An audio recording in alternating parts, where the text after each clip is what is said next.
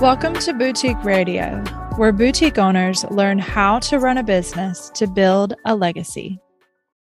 All right, we are in the throes of tax season and we want to make it as smooth as possible for boutique owners.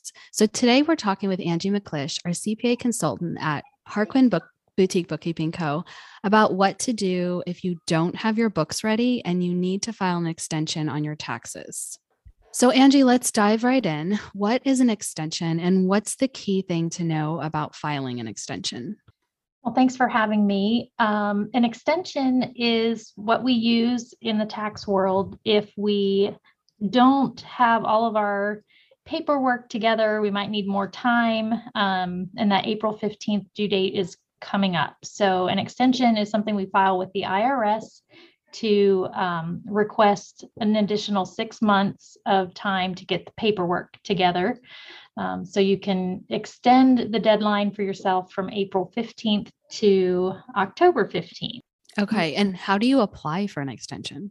So there, if you're an individual filing for an extension, you would go to the IRS website and uh, download the form 4868 and file that either paper uh, in paper and mail it into the IRS office that um, for where you live. It's based on your home state.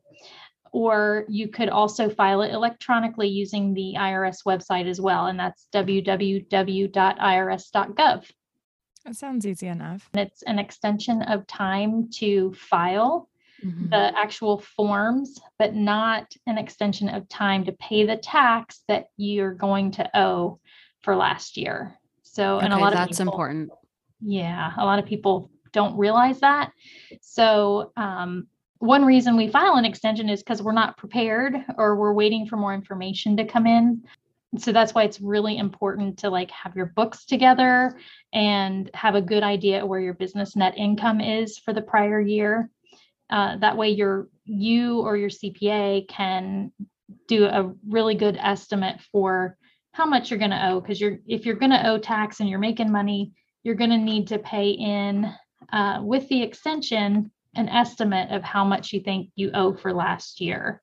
So there would be a payment required with that form as well. I didn't realize that. I thought it was that you file an extension and then everything just gets pushed out. Mm-hmm.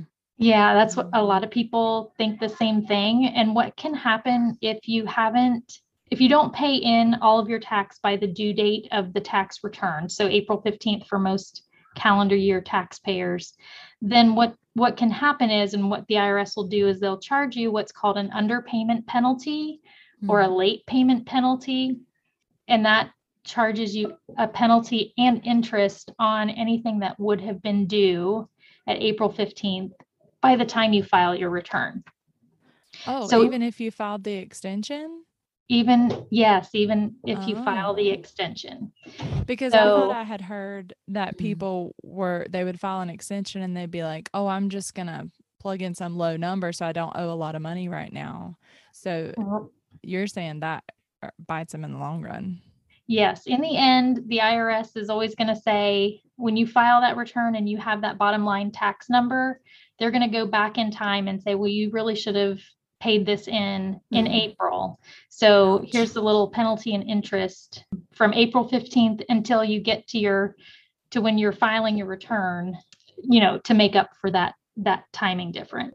In a perfect world, I try to recommend that you pay in your quarterly installments. Um, and then when you get to the end of the year, it's not a surprise. We also forget that not only is it an extension uh, for the prior year's tax, but it's also the deadline for the first quarter of your current year. So mm-hmm. staying current with your bookkeeping and keeping ahead of that is is a really good thing.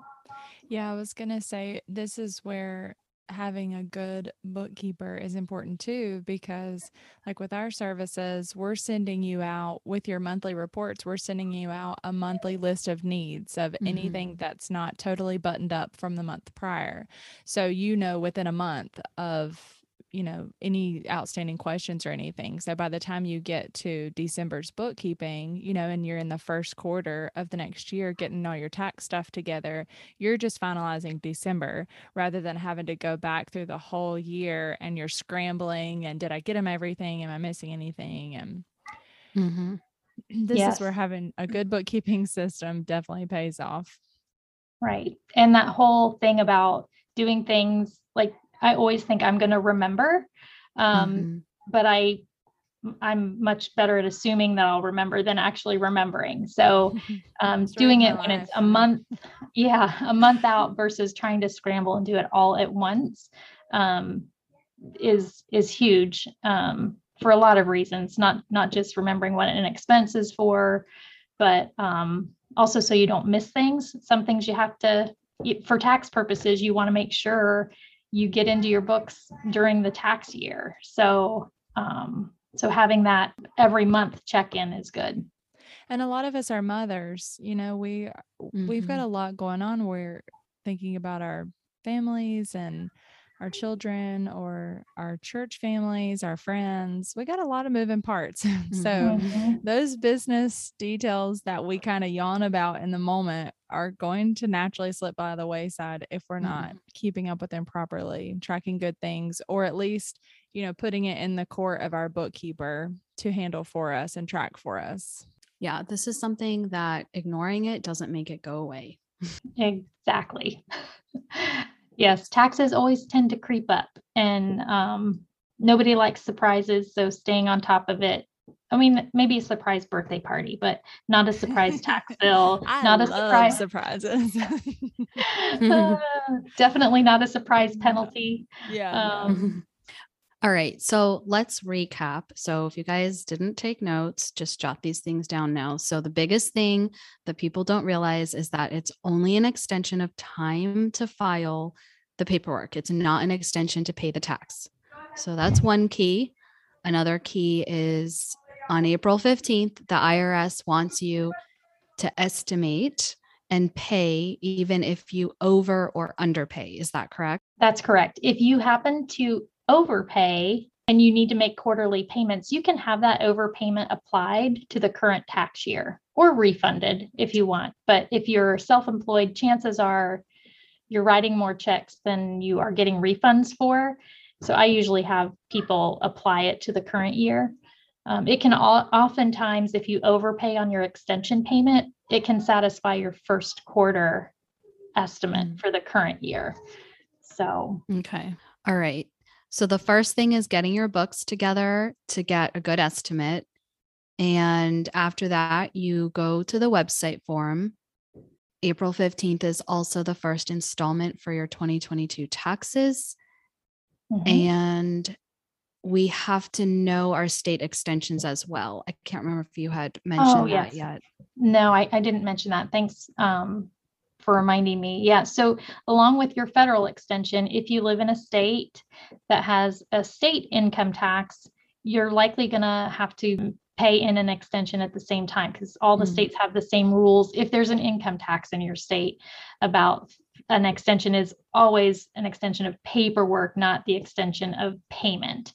And cities are the same thing. Not every state has local income taxes. Uh, I live in Ohio, so we do. Same thing applies there. So you have to kind of trickle down. It's not just the IRS, but also your state and local income tax rules uh, will likely have similar due dates and extension requirements. Okay, awesome. Thank you so much for speaking with us. And everyone, if you haven't met Angi yet, she is our CPA consultant for Harquin Boutique Bookkeeping.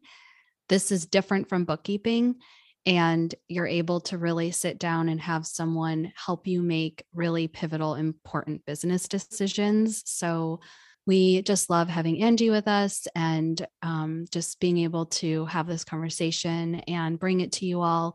And we're also really excited to add some new content to Boutique School. I, it's dropping tomorrow. So Angi's also going to be doing video trainings in there to support you further for tax season, um, among many other topics.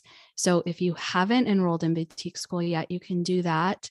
It's in our description and also on our website at www.boutiquebookkeeping.co forward slash boutique school. So thank you again, Angi, for coming on and speaking with us today. And we're excited to have you on again soon.